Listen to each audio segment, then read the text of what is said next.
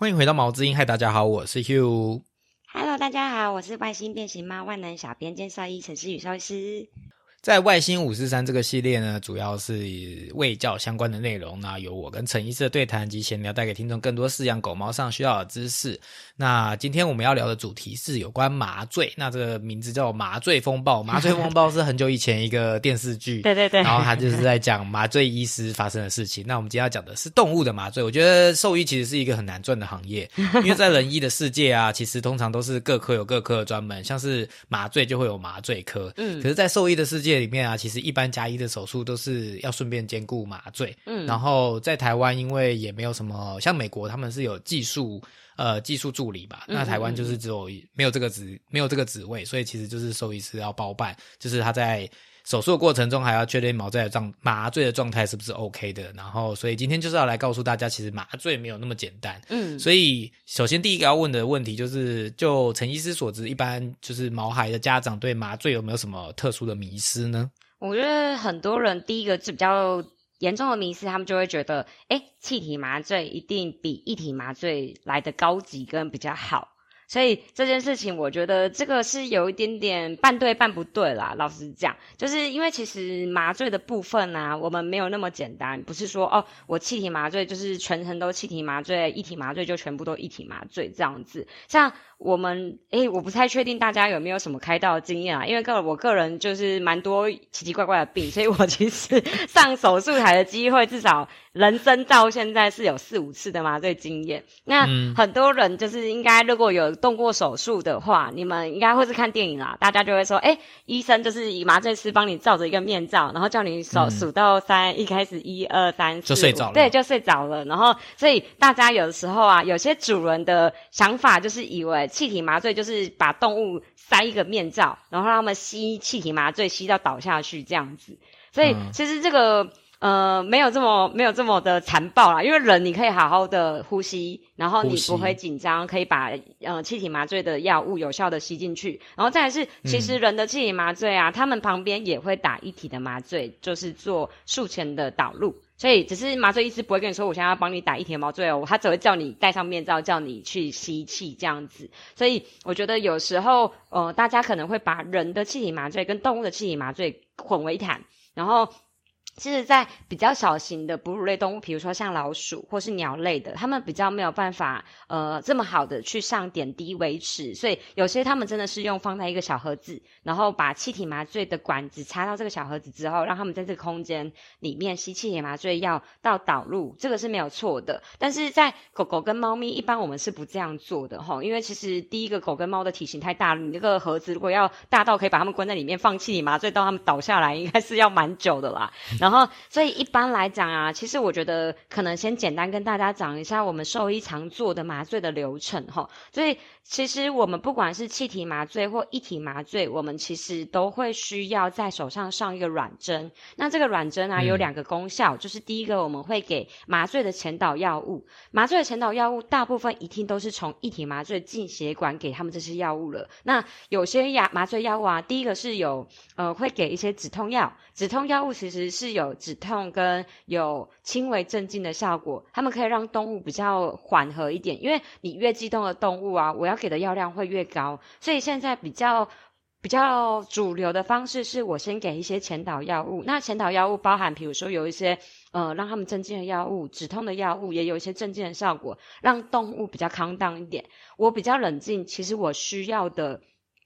麻醉可以让我整个麻醉倒下去的药物的剂量相对会比较低，所以大家会合并许多药物去减少这个实际需要让他们导入的药物的剂量齁，这个对动物的身体的负担也会相对比较少，因为所有的麻醉药物啊，最担心的就是心脏的抑制效果跟肺脏的呼吸的抑制效果。那其实我药物给的越高，我其实心脏突然变慢，然后血压不好的状况，然后或者是呼吸的速度，就是我没有办法自主呼吸好好换气的副作用可能是会比较高的，那这样子其实麻醉风险也会比较高。所以其实我们第一个我们会先上软针，上软针之外就是我们打麻醉的药物，再来是它如果是临时有状况，我们是可以当做急救的给药的途径。然后第三个是在麻醉过程中啊，因为我们血压会变差，血液灌流会变差，等于是去肾脏的血流量会变少，那我们肾脏其实缺乏这个血液灌流之后，造成肾脏的损伤的机会会比较高，所以很多医院大部分麻醉是会合并打着点滴输液，一方面是维持肾脏的灌流，一方面是要维持血压，所以我们基本上一定会上个软针，然后会看状况给予一些前导的镇静药、加减止痛药，我们会看这个手术会不会真的疼痛程度这么高，不是每一个手术都一定要给止痛药是最好的。如果我是简单的检查，我只是镇静要去检查的，这是不需要给到一些止痛药物的。然后再来是像做牙科的部分，我们可能就会有一些局部的麻醉剂，所以我们麻醉的程序啊，就是会包含麻醉前给药，然后导入麻醉就是我们进入麻醉这个状态，然后再来是维持我本人就是在手术过程间都是感受不到一些手术的疼痛跟在进行手术的部分，就是让我进入比较深层的睡眠这样，然后之后才是恢复麻醉的状况。那液体麻醉跟气体麻醉其实是只有在维持麻醉这个中间，我怎么维持我中间的麻醉的部分才会分成液体跟气体的部分，所以简单来讲，气体麻醉前导的药也是液体麻醉，所以主人以为液体麻醉就是纯液体麻醉，气体麻醉就是纯气体麻醉，其实这个观念是没有到那么完整的，气体麻醉是需要液体麻醉导入的。然后再来是刚刚有说过，就是麻醉药物的副作用大部分是心脏的心跳的副作用，心跳抑制，然后第二个是呼吸抑制，然后有些动物对气体麻醉很敏感，我只要开高一点点的剂量，它就会心跳很快，整只狗都要跳起来了，然后但是我只要一伸下去，它的心跳跟血压就会降很低，代表它不适合气体麻醉。那我们中间就会穿插液体麻醉，就是我可能是间歇性的补药，然后让动物是维持在麻醉的过程，但我气体的只要维持滴滴的这样就好，或是甚至不用气体麻醉。这个其实我觉得是要看动物对药物的感受性，没有一个一定就是我气体麻醉我就一定要全部都气体麻醉，我其实是会需要穿插使用，然后就是取决于动物中间的变化这样子。那讲了那么多好像在绕口令一样，液体麻醉、气体麻醉、液体麻醉、气体麻醉，那我们现在来讲一下问一下更仔细的，就是液体麻醉跟气体麻醉到底有什么不同。首先我们先问液体麻醉好了，它是有什么优缺点，然后适用于什么样的地方，以及它在特殊在哪里。液体麻醉比较多，我们就是刚刚说过的，我们会经由我们上一个软管，然后里面埋一个小针，经由这个小针之后，我们打液体的麻醉药物到血管里面。然后那液体的药物啊，其实比较好的话，它对于那个血压的部分会比较好维持，就是它血压的部分比较不会因为麻醉药物的造成的副作用让血压降这么低，或是心跳一下子降那么低这样子，然后苏醒的品质可能也会比较平稳。然后但是因为它维持的时间比较短，所以其实大部分是需要间歇性的补药，或是它就是只能用在比较短的手术，比如说公猫结扎，或是我们需要拍 X 光，就是有些骨关节的检查，我们是需要动物在不会挣扎的状况下才有办法去找到良好的摆位姿势的话，那液体麻醉其实就比较方便。因为你一旦气体麻醉接上去，它会有一个插管，我们气体麻醉是需要一个插管才有办法供给这个麻醉气体，那这个会有管路嘛，那如果我们比如说我们是要一直要翻身去拍不同部位的 X 光的话，那我等于是我管子要一直拔，我要把它就是断开这个连结。那其实你管子一直拔的话，其实第一个松脱的机会比较高，再来是你转这个插管的机会会比较高，比较怕就会在这样一直转翻动的姿势上，其实就会造成气管比较有可能有一点点的小受损啦。然后再来是我这个动作一直在持续动作，就算再怎么熟练的兽医师，老实讲都是会需要花一点点时间的。但我可能拍，我只要逼医生我就好了，那我可能转这管子我可能就要转个1-2分钟了，所以你反而用气体麻醉在我们简单的这种检查上面来讲，反而会拉长我们麻醉时间。那我觉得大重点齁，有些主人会问我一次麻很久跟我分2次麻比较短的时间，不是哪一个比较好，很多人会觉得啊，我买一次一个钱，动物只要买一次，好像损害也比较少嘛，因为毕竟他们感觉买一次进行一次麻醉损伤就比较大。没有，这个观念其实我觉得需要跟大家修正一下吼。其实短时间的麻醉，就是我可能好，我这个手术可能要做2个小时，但是它可能是要做2件事情。那大家会觉得一次2个小时这样子麻醉，跟我分成2次1个小时的麻醉，老实讲是短时间多次数的，对动物来讲反而负担会比较少。所以其实很多人就会说，我用个，我可能结扎，可不可以顺便帮我切个团块，顺便帮我拔个牙齿？然后这样，第一个很多医生慢慢的会开始不希望一起做事，第一个时间会拉太长，你时间拉太长，你可能血压对肾脏负担都会相对来的高，所以很多医生是建议把它们分开做的。那对主人来讲，其实2次麻醉当然第一个人力成本提高啊，第二个耗材的成本也会比较高，所以2次的麻醉费用当然会比较比1次来的高，但其实是真的会安全很多。所以就是像刚刚说的一体麻醉，就是作用在比如说简单的 X 光的拍摄，不管是骨关节的检查，或者是我需要镇静啊，抽胸水、腹水，然后或者是我需要扫超音波，但我的动物非常激动，其实这个都会比较建议是用一体的麻醉来做短时间的维持，但可以做比较可能有10到20分钟这样子检查的操作，我觉得这个一体麻醉是比较适合的。然后但缺点的话，就是一体麻醉的部分啊，它代谢会比较慢，等于就是我打药进去了，我打的如果比较高的话，其实它不能抽回来了，因为药进去就进去了，它只能代谢完，动物才有可能慢慢恢复到这个状态。所以如果比如说我动物代谢能力差，或者是我打的药剂就是我比预期的早就结束了这个检查，但动物是没有办法完全马上就下一秒就恢复苏醒的状态，这个是可能比较对主人来讲会怕的，他们会觉得动物好像怎么倒很久都没有醒来，他们才会觉得哦，一体麻醉是不是都很不好这样子，我觉得比较容易会有这样的状况。第二是一体麻醉大部分是用在简单的检查、短时间的检查，所以我们一般啊都不太会一定要给予止痛药。那麻醉药本身一体麻醉是没有止痛效果的，这个气体麻醉也没有啦，就是气体一体麻醉大家都没有止痛效果，都是要合并止痛药才会有止痛的效果，所以这个可能是它的缺点啦，就是代谢比较慢，跟药物打进去了之后其实没有办法马上收回来的这样子。所以身体状况代谢差的动物啊，老实讲在给予药物剂量的时候可能会需要特别小心。如果我今天是一个比较老年的动物，或是肝脏、肾脏代谢不好的动物，我们在给药的速度可能就会补很慢，或者是我宁可让它稍微会动，只要我能做检查跟做操作就好，因为我很怕它做完检查之后它行很慢，或是几乎有的动物真的很严重疾病的，我又做这个检查，它们也是有可能会醒不过来的，但我药又收不回来，我只能等待它慢慢自己恢复这样子。所以我觉得可能主人比较需要注意的是这个吼，因为其实它代谢好不好，我们可能术前的检查至少验个肝肾指数啊，我觉得可以给医生多一点资讯，在掌握药物剂量方面都会有比较大的帮助这样子。然后那气体麻醉呢？气体麻醉就是跟人不一样，是我们一定 routine 会插管，就是我会先打一个我们一样会先手上上软针，先打一些麻醉前导的镇静药物，让动物比较平缓之后才做气管插管的插入吼，因为动物是不可能让你直接醒着插一根管子到它喉头去的，就像我们在做那个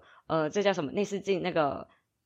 吞鼻管啊，或是胃管，这些人都有可能会想要舒眠麻醉了，这就对动物来讲是一样的。然后他们不知道我们要做什么的时候，我们是不可能直接插一根管子去再到他们的喉头，对，这很残忍，跟动物的喉头会那个声门会一直合起来，所以我要这样插我也是插不进去的，所以我一定会需要人都不可能的，对啊，所以我们一定会需要一体麻醉前导，让动物已经有点飘飘的没有感觉的时候才进行插管。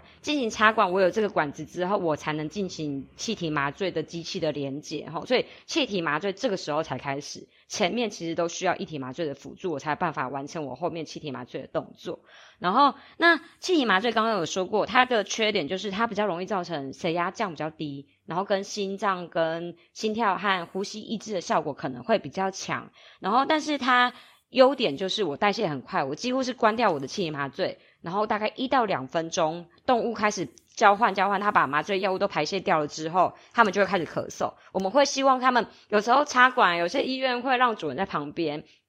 或是比较就近的地方，然后有时候拔插管的时候啊，动物会先咳嗽，我们一定要等到它们有吞咽反应跟稍微会咳嗽，我们才会拔管哦。因为有些动物会觉得怎么好像很残忍，怎么不赶快把它管子拔起来，它就不好呼吸啦，或是一直吞，然后一直咳嗽，一直好像有东西刺激它，为什么不赶快拔掉？这个其实不是为了虐待它们哦，这个是为了保证，就是要确保动物可以办法自己好好的吞咽呼吸。对，因为有些动物其实它其实麻醉还没有退，但是有跟异物的东西在它喉头，它会很不舒服，它会想咳起来。但是你一旦很快拔掉了之后，如果它们嘴巴的分泌物很多，其实第一个它没有办法自己好好吞的话，其实这个分泌物可能积在这边，它很容易被切到，对，很容易呛到。第二是我可能拔完插管之后，它觉得舒服，它又开始睡觉，它又不自己呼吸了。所以我们其实在术后啊，持续监控它的血氧。因为你一旦没有自己好好换气，你血氧会掉很快。然后再来是为什么很多医生会延迟麻醉，尤其在做牙科检查的时候，牙科其实会有很多水，然后跟有一些鼻子啊口腔发炎的动物，口水会很浓稠又很多，所以大部分牙科手术会延迟拔管。延迟拔管就是我们希望他们真的醒到可以自己好好呼吸，就算我拔管之后他也不会睡去到没有办法自己换气，我们才会拔管，进行拔管这个动作。其实这个都是在保护动物的安全，但如果主人在旁边的话，听到动物在不舒服啊，在呻吟，其实我觉得主人难免一定会心疼，但是我觉得这个真的要相信医生的专业，我们不是想要让他们好像很不舒服，我们都是为了确保他们可以好好呼吸。因为你一旦拔管了之后，你要再插回去，老实讲，第一个费时间，第二个我们可能需要再补一点麻醉药我才插得回去了，所以我们宁可他好好呼吸，稍微比较会咳了，或是吞咽要好一点，我们晚一点拔管，也不要马上拔了之后后续要再插回去，然后花了5分钟10分钟可能都插不回去，那其实动物的危险性会更高。对对对，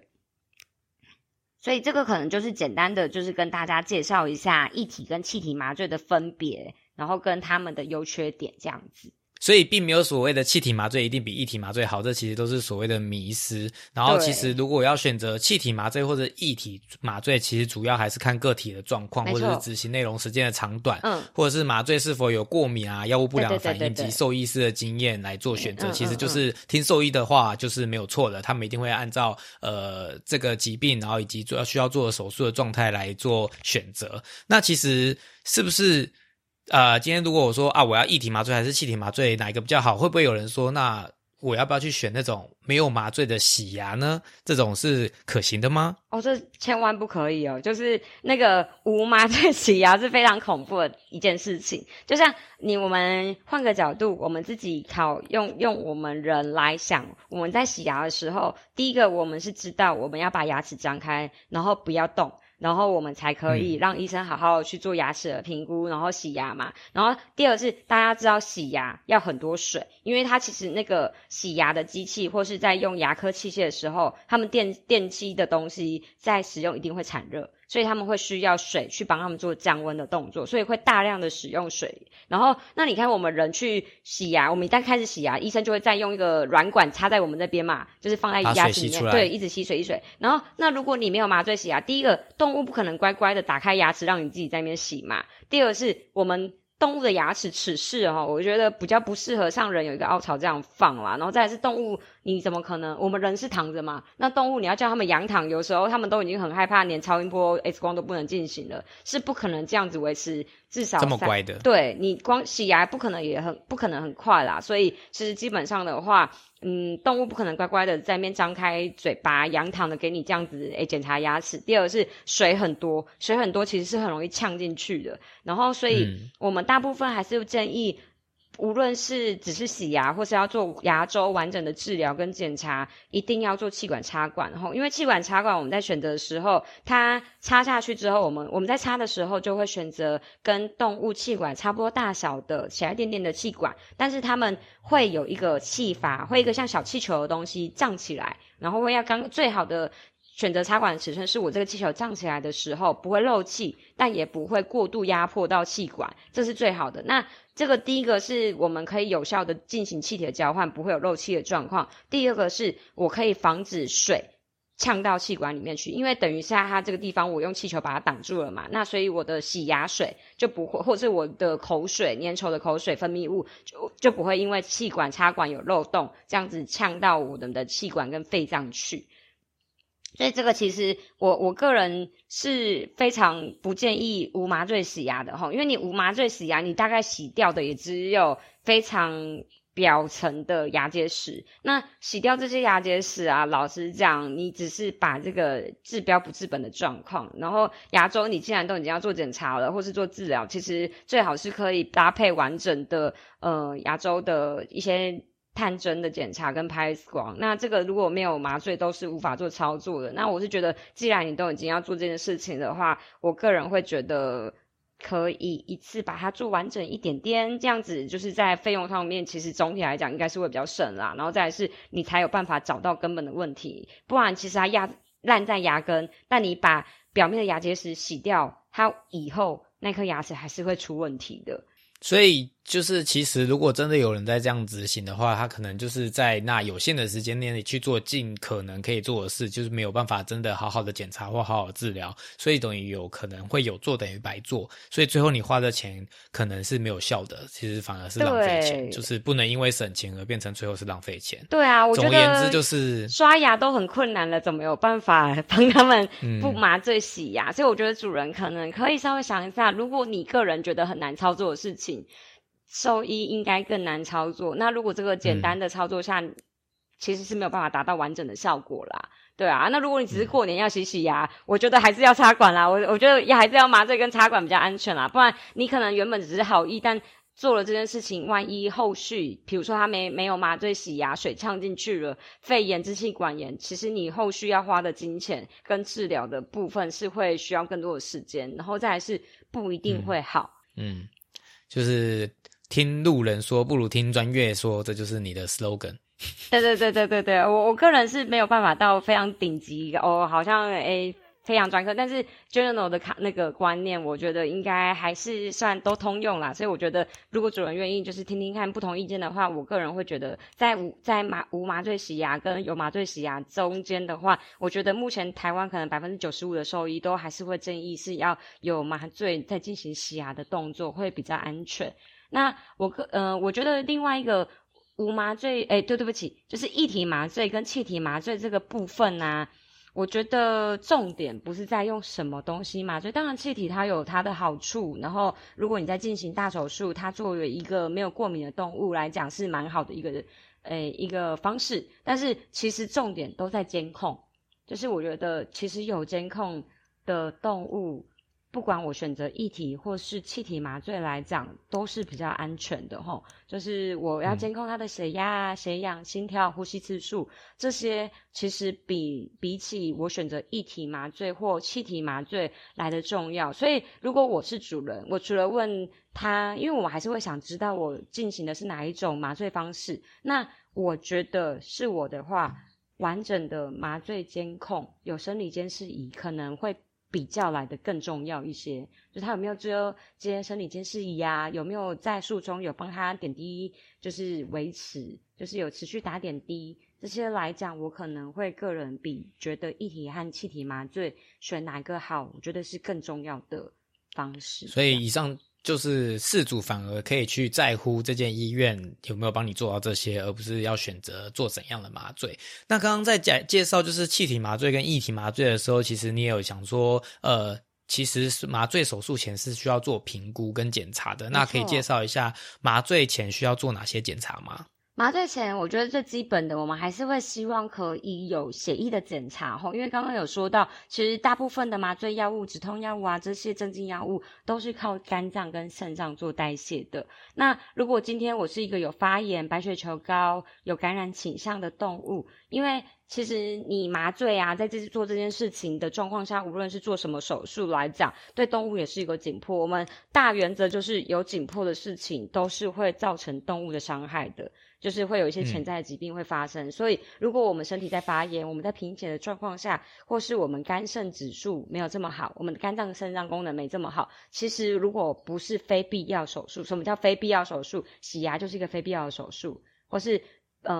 我老人花，我身上长了一个东西，但它现在完全没有对动物有任何的影响的话，我们会建议不要就是在它身体状况的不好的状况下去硬做麻醉这件事情。那什么叫必要性的手术？比如说我今天脾脏破掉了，我里面内出血了，我不立刻手术，动物可能会有生命危险的，这个就叫必要性的手术。如果必要的手术，我就算我现在可能有一些血检的数值没这么漂亮，我可能有发炎的状况，我可能贫血，肝肾指数没这么好，但医生可能还是会建议你是不是要冒这个风险去做这样的手术，是因为这些数值我可能往后是需要校正，需要做处理的，但我可能不会立即造成动物死亡，但我现有必须手术的这个疾病在身上的，有可能是会造成动物立即死亡的，那我们这个就叫做必要性的手术。这个就是主人要承担一部分的风险，因为必要手术代表动物是在危机的状况，我可能不手术也会死掉，那手术当然会有手术的风险，但不手术它绝对是会死的，那动物可能我们还是会建议就是给它一个机会下去拼拼看，把它致死的原因看尽可能的能不能靠医疗的部分介入把它移除，这样子。对，就是第一个我觉得验血至少我会希望，应该每个医生都会希望啦，至少有基本的血检，真的很有负担的，那至少肝肾指数要看一下，因为毕竟药物都是肝肾代谢嘛，跟人一样，所以其实我们人怕吃药会有负担也是主要是肝肾的问题啦。然后第二是其实可以的话当然就是胸腔 X 光，因为我们刚刚有说到无论是气体麻醉液体麻醉对我们的呼吸跟心跳都是有抑制效果的，那我们心脏一旦开始速率变差啊，没有办法还要打血出去啊，其实这个都是要靠术前的心脏跟肺脏的检查。如果我是一只咳嗽的动物，或是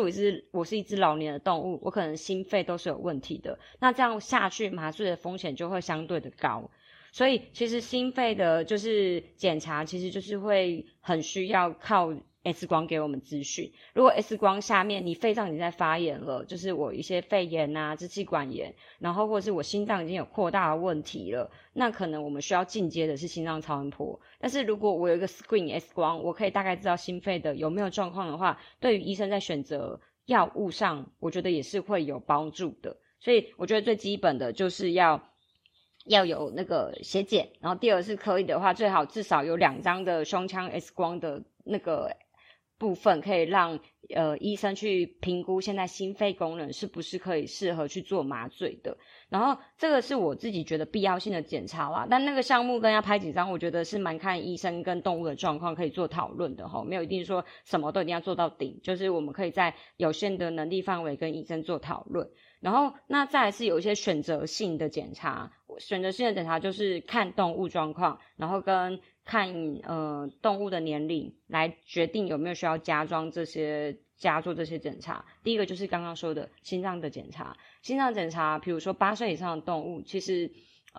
我心脏的检查就是辅助我们一些，因为老了之后其实心肺功能都一定不会来得比健康动物好。第二是我可能就是心脏真的有问题了，我可能麻下去就会出事情的状况，我们就一定要完整的心脏超音波的检查，然后知道腔室有没有扩大啊，然后或是里面打血的能力好不好啊，能不能好好的在麻醉的状况下把血液送到肾脏去啊，送到其他重要的器官去，这个就是需要靠心脏超音波检查这样子。然后那猫咪的部分的话刚刚有说过，如果你是品种猫或是老猫，其实我们之前在其他镜检有介绍过，就是可以看要不要验心脏的快筛，就是这个ProBNP，让猫咪比较，因为猫咪要扫心脏超音波啊，它们比较没有办法这样子像狗狗这么快可以10几20分钟在那边躺着，所以猫咪的部分的话其实也可以用血检的部分，就是先初步的简单的排除他有没有心脏疾病，有的话一样要建议找心脏超音波，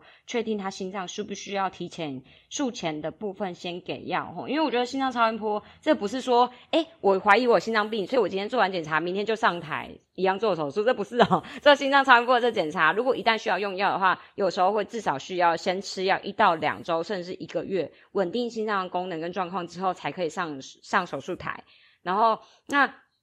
他又有说除非是必要手术，我很急，我要上去，我做心超的比较有的价值是我当场可以协助我的麻醉师怎么调整药物，跟我可以知道我生理数值怎么样做变化的时候，我可以怎么去打升血压的药或调整点滴速率。因为麻醉下去血压会降低，那我们第一个会做的是大部分是把点滴打高，让他们血液灌流变好。第二是可能给予止痛啊，或是给予把麻醉剂量调低。但是我们点滴调高之后，对于心脏不好的动物是蛮有可能会有危险性的，所以这就是为什么要做心脏超音波的原因吼。这个就是对于医生在选择药物跟术中打点滴的速度，这个都会有很大的帮助。然后再来是术后有没有需要吃心脏药做维持跟控制，其实这个都可以从心脏超音波的部分给我们一些资讯。但因为心脏超音波第一个费用很贵，就是它可能大部分3到5千块的费用是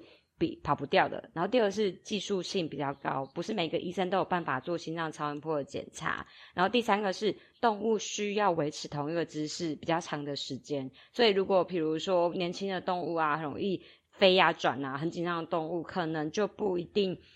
有办法好好做完这个检查。那如果你没有办法做完完整的检查，你可能花这个钱是比较失去这个意义啦，所以这个我蛮需要看医生的。然后再来是那个猫咪很常听到就是会有猫白血跟猫艾滋这2种传染性的疾病。那这个传染性的疾病啊，是有可能会经过体液传播的，比如说我们插管的口腔的那个口水啊分泌物，所以如果可以的话，其实会建议猫咪啊，中期医生至少要验过1次猫白血或猫艾滋。因为如果你是传染性的猫咪，第一个它抵抗力会比较差，那你麻醉之后后续的并发症其实会比健康的猫咪来得容易爆发一些并发症。比如说我麻醉后我抵抗力变差，那我本来就会打喷嚏的猫咪，我可能呼吸道感染的状况会变差。然后再来是我可能得到一些其他疾病的复育力也会变差。然后所以我在麻醉之前啊，如果有猫白血跟猫艾滋的动物的话，其实插管我们是需要给它单支抛弃式的插管，这个是不可以用在其他动物上面的，不然是有可能把这2个疾病传染给健康的猫只这样子。所以这几个我觉得就会比较像选择性的检查。但是猫咪的话，我会建议猫白血跟猫艾滋我们在领养猫吸猫的时候就最好是可以做过1次检查。然后如果你的猫真的是有猫白血跟猫艾滋的猫咪，就是最好可以在手术前主动告知兽医师，他们在准备耗材啊或是给予药物术后的照顾，其实都比较能跟主人就是沟通要怎么多注意哪些事情啊，如果有什么症状我们是需要提早回诊的。其实很多时候大家会烦恼就是麻醉，就是因为怕就是麻醉的风险很高，对自己的动物会有伤害，所以才会很多就是避免或者是尽量不要去做麻醉的侵入性的这样子行为。但其实常常会听到有人说啊，因为我的动物很老啦，所以就是不要可是不是就不能麻醉啦？其实麻醉应该是有风险评估的量表的嘛，那是可以跟我们介绍一下吗？可以，就是这个我们这个会叫 ASA 分级哈。ASA 它其实简称就是美国麻醉医师学会，他们会有一个分级的量表，就是让我们知道就是麻醉的风险目前是高还是低这样子。那跟人医是蛮像的啦，人医也是会有这样子的分级。那大部分我们会分成5+1级齁，就是5+1就是1、2、3、4、5，然后从数字越小的其实它是麻醉风险相对是低的。那所以到第4级或第5级对我们来讲就是其实是一个比较危险风险高很多的一个麻醉的等级。那一的话，5+1的那个一就是急诊的意思，就是 emergency 这样子。那 emergency 它的状况其实它是可以在被归类到任何1、2、3、4、5的等级里面。那第一级的话比较常见的就是健康的动物，它本身没有任何的疾病状态，所以一般我们去小猫小狗去结扎，大部分都会在第一级。然后如果你的狗狗很健康啊，1岁到7岁的动物，你没有任何疾病啊，没有血检上面肝肾指数有异常或是其他呼吸道疾病，大部分的动物都是会归类在一级里面的。然后那第一级到第二级啊，我们大概给大家的感觉就是第一级跟第二级他们麻醉造成死亡的机会大概只有 0.12%，所以其实是蛮低的。那我们会跟主人说，虽然这个低但不会是0，因为它其实不是告诉你，对，它是 0.12%， 虽然很低很低，但它不是0，所以任何健康的动物还是会有麻醉风险，只是麻醉的风险的高低，所以我们不会因为它的分级低，我们就会觉得它可以不用监控，或是它不用注意，因为有时候他们是对麻醉药物过敏，那麻醉药物他们是要麻下去才知道有没有过敏这件事情哦，所以就算分级再怎么低的动物，这个部分麻醉药物过敏啊，或是其他的心肺的东西啊，还是会需要做监控这样子。那第二级的部分啊，就是我有侵入的疾病，然后比如说我是幼年的动物，我是老年的动物，即使我血检检查 X 光超音波都没有任何的状况，我可能就会把它归类在第二级了吼，因为它不是一个，就像我们人小朋友1岁以下的小朋友跟50、60以上的老人，就算我身体再怎么健康，我就是被人家分级在风险比较高的地方，所以第二级大概就是我已经有一点年纪了，或是非常幼年的动物，或是我是一个很胖很胖的动物，因为在肥胖的动物啊，他们在换气的部分会比较吃力一点点，那我一旦麻醉下去之后，我没有办法靠自己胸廓扩张这么好的话，它心肺的抑制效果就会来得比较高一些些，所以这个是第二级的动物。那第三级的动物啊，就是开始就是中度风险了齁。第三级如果你的动物分级在3以上，其实我觉得主人就要稍微的注意一下，因为麻醉 ASA 分级3的话，其实它的风险就是麻醉死亡几率其实就会提高到 4.77% 了，刚刚是 0.12%， 现在是 4.77%， 所以就已经差了很多倍了。然后那比较容易被归类在第三级的，就是比如说你有明显性的系统性的疾病。系统性的疾病是什么？比如说你肝肾指数是有异常的，然后你有贫血啊、发烧啊，有大概中度脱水跟轻微心脏的疾病，这个我们都会就是把它归类在第三级。然后第四级的话，就是比较严重，然后会有全身性威胁疾病的啊，然后我又严重的脱水啊，会有肝肾指数非常高爆表的这种啊，然后或是有我需要吃药但是已经控制不好的心脏病，这个其实都在第四级了齁。然后第五级其实就是最危险，其实我就算不做手术，我的动物都有可能死亡的动物，我们就会再分类在第五级。所以如果你的动物其实是第五级的动物，其实这个危险性就非常非常高了，这个我们可能就是术前、术中、术后的监控都会维持比较久。就第一个，我麻醉剂量不能打很高，再来是我术前做的准备要很多，跟术后监控至少可能要监控可1到2天都有可能。所以如果你的动物在第五级的话，就是它这个术中因为不做任何事情就死亡几率就很高了，那手术下去当然是死亡机会会更高，但是一般到第五级了还是必须去做手术了，就是刚刚我们提到的必要性的手术了，所以这个你可能不做它会死更快，所以但做了也是有可能会死掉，所以我觉得这个蛮需要跟主人沟通的齁。因为比较常见的我自己觉得啦，是比如说像血腹肿瘤破裂了，那我现在会需要赶快开进去找止血点，把止血点或是这个在出血的器官移除，动物才有机会活下来的，这个就是比较常见到第五级的手术。对，然后那或是我肝肾指数很高了，像有一些猫咪完全不吃很严重的黄疸，肝指数肾指数都爆表了，为什么医生还是会建议手术？大部分是要去装10道胃管，就是我需要建立一个进食的途径，但是它危险性很高了，但是不做猫可能完全无法进食的话，副作用会更高，所以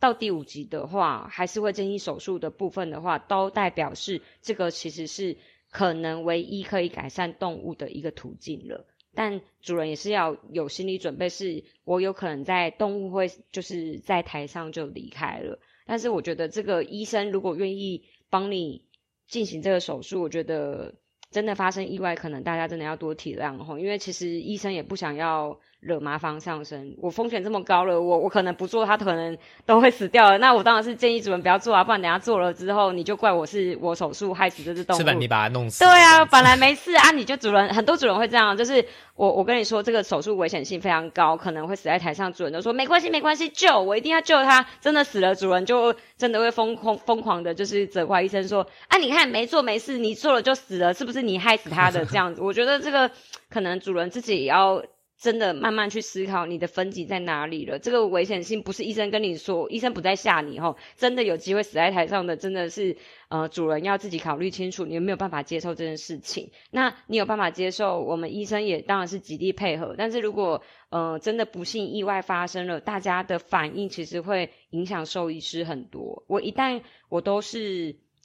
尤其是后送急诊的医院，我觉得蛮容易遇到这件事情的。但是后送跟急诊也是我觉得主人比较容易失去理智的地方，因为我当然知道大家爱动物心切啦，但是我们医生会下手的状况也是为了救动物，不是为了要敛财，所以我觉得没有一个医生愿意每次我都来为主人承担这个风险，最后还被主人告或是被主人责怪，这个对医生的心理状态或是压力我觉得都很大。那我觉得医生愿意做这件事情是蛮需要大家鼓励跟支持的啦。对啊对啊，基本上其实就像人医也是一样，手术都有轻重缓急嘛，所以其实都是为什么要手术，就是为了要治疗，以及就是紧急状态的话要救治的，所以其实每一个手术都是有风险的。那我相信一般正常来说兽医师都会在手术前把风险告诉事主，那事主可以自己选择你要做什么样的治疗，以及做到什么样的程度，那大家是需要承担这个风险的。那大家都是为了动物好，所以应该就是大家越了解这样子的状态，就是我们苦口婆心做这那么内容丰富满满的一集的内容的原因，就是让大家可以去了解各种状态下会得到什么样的资讯，那你可以预先理解这些状态，然后就不会到时候觉得我听不清楚随便乱决定，然后到时候又怪罪给医师或什么的。那总而言之呢，其实人的就是麻醉都已经是特别的一个专科了，所以它本来就不是一个那么简单的东西。那也要做什么麻醉或者要怎么样做，其实都是由兽医师去评估。那年纪大的动物只是风险比较高，不代表老年动物就不一定麻醉，那年轻的动物也不一定风险就比较低，它有可能会过敏。反正总而言之就是听医生的话，医生会做完整的评估，然后了解风险以及麻醉分级之后才去讨论要不要做麻醉。那不是自己就决定说我老了就不让他做麻醉，去做一些可以为他好的事情，然后可能会错失很多治疗的黄金时间。那谢谢陈医师今天跟我们分享这么多有关麻醉的大小事情，然后让我们理解到就是麻醉其实没有那么简单。那最后想要问就是陈医师在就是外星变形猫这边有没有什么要再跟大家分享的吗？爱心变形猫部分的话，就是我们4月份在那个万华区有开了我们属于自己的宠物用品店跟医院啦，然后所以基本上的话就是大家有空可以来玩一下这样子。然后其他的部分的话，就是我刚刚想要补充一下今天麻醉这个部分的总结，然后就是大家会有一个迷思是动物好像很老了，他们不想麻醉，但我想跟大家提倡的一件事情是，你的动物只会越来越老，不会越来越年轻。所以其实他需要，比如说他虽然老了，但是在他身体状况下可以负担的时候，有些疾病可以做处理的，尤其是牙科。我觉得我比较常遇到的是老年动物牙齿出问题，然后主人那时候就会觉得可以做治疗的时候，他们说他们觉得动物老了所以不做，但是后来不得不做的时候他又更老了。所以我觉得比较容易很常卡在这个循环，就是我觉得我动物老了，所以我直接放弃了麻醉这件事情，但他更老的时候，我下定决心让他去做麻醉了，但它反而其他器官肝肾指数啊却已经来不及了。对，所以我觉得不是老了就不能做麻醉，一切都要根据他身体的状况来做评估。有些老人家他身体非常好，但年轻的动物反而很多疾病就跑出来了，所以这个其实麻醉的分级其实刚刚除了我们刚刚说的第二集只有把幼年跟老年会放在分级的评分标准里面，其他你看1、3、4、5其实都不是用年纪来分级的，所以其实是依动物的状况。然后那我觉得要提醒大家，就是牙科是我目前觉得就是越老主人反而才可以下定决心去做麻醉的，就是因为你从嘴巴吃进去的东西不能吃，动物就会无法活命了，所以主人最后反而我知道风险高我还让他去麻醉的，我觉得很多都是牙科。然后所以我会建议主人啊，如果他年轻时候牙齿都有状况了，尽早在他身体状况可以负荷的时候早点处理，不要到了后面越老了或是身体有状况了之后才下定决心让他去麻醉，这件事情这样没有比较好，所以大家可以再考虑看看。然后如果你的医生有建议就是提早就是帮他做治疗或是定期做检查的时候慢慢发现问题，这也是健检的目的啦。如果你健检就已经抓到问题，健检代表那个动物现在是健康的，它是大部分应该是精神食欲其他指数还算健康的时候，但小问题像牙齿那时候就可以下去做处理了。那如果老了之后它代表它牙齿已经有问题了，你再去做很多其实会并发其他并发症，肝肾指数心脏都没有那么好了，麻醉风险是会更高的这样子。谢谢陈医师最后给我们做这个总结。总而言之，就是我们会做这些治疗，就是让动物有更好的生活福利品质，那就是我们节目一直以来的宗旨，就是让动物有更好的生活品质，那不要拖到最后不行了，然后却想要帮他做的时候却来不及了，错过黄金时间。所以希望今天的麻醉专题对大家有帮助。我们今天就到这边啦，我们就下次再见咯，拜拜拜拜。